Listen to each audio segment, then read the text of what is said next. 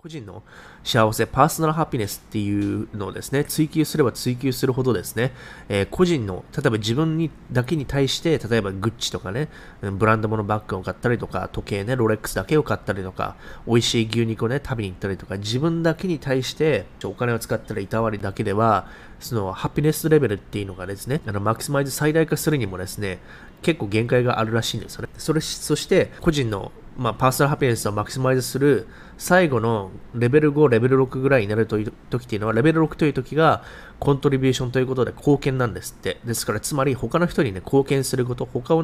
他の人を助けるとか、喜ばせてあげることでは嬉しいっていう風な感情が自分だけではなくて他の人にも移って、それでね、スケールアウトするらしいですね。ですからやっぱりお金持ちの人とかが、えー、ドネーションしたりとかボランティア行ったりとか、えー、そういうことをするというのはもうお金がね、例えば、まあ、ごおくじゅうおくとか、ね、にじゅうおくとかあった状態でそれ、それ以上ですね、まあ、幸せ度ってそんな上がるもんじゃないんですよね、うん、物理的にはねたくさん変えたとしてもそれで単なるな内側の部分が上がるかってそ、それ上がらなくてポイントはディミニッシングリターンをねヒットしてるわけですよね。つまりカーブがね、うん、カーブがロログのカーブみたいな感じで上に行けば行くほどねカーブが平らになっていく感じになってくるわけですよ。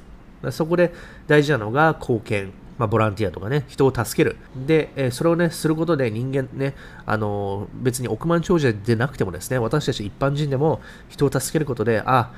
ね、人を助けたいいことしたっていう風な感じで気分良くなりますよね。まあ、そういうことを一緒にやろうっていうクラウドファンディングは本当に良いかと思います。で、私自身もね、あの別に自分だけね、お金を稼いでそれでいいとかそういうわけでもなくて、それだけでもね、結局限界があるわけです、やっぱり。幸せに感じるとか、毎日幸せに感じるわけでもないですからね。常に、